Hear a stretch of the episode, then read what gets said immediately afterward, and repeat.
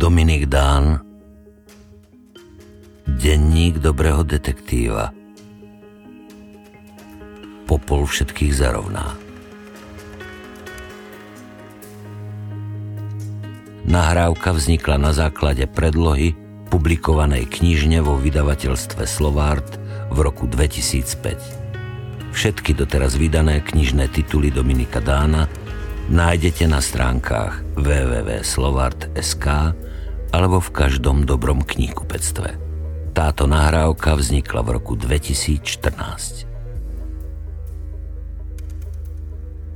Mesto, príbeh a všetky osoby v tejto knihe sú vymyslené a akákoľvek podobnosť so skutočnými udalosťami je čisto náhodná, ale to, čo stvárajú, sa môže niekomu zdať akési povedomé.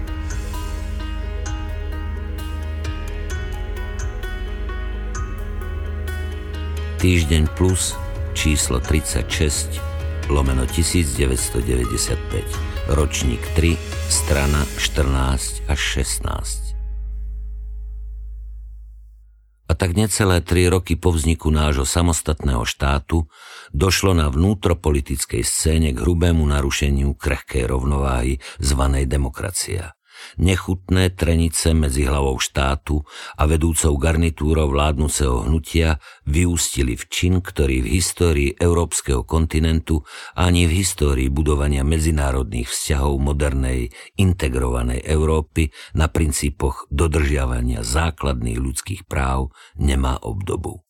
Tajná služba, plniac pokyny úzkej skupiny politicky mocných ľudí, sa zachovala ako súkromná bezpečnostná firma a zorganizovala únos slobodného občana, aby ho vydala na trestné stíhanie justícií iného suverénneho štátu, porušiac tak akékoľvek dovtedy platné dohovory a medzinárodné právne normy.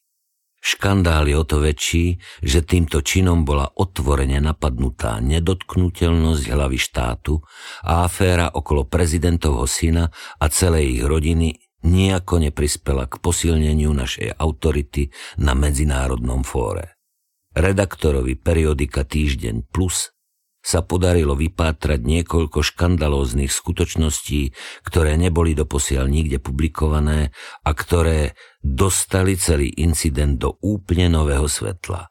Už teraz vieme s určitosťou povedať, že zverejnenie týchto faktov môže mať fatálne následky nielen pre celý týždenník, ale aj pre samotného redaktora, ktorý sa nedal zastrašiť ani rozbitým obočím, ani zhoreným autom a nakoniec sa predsa len rozhodol s týmito šokujúcimi súvislostiami oboznámiť širokú čitateľskú verejnosť.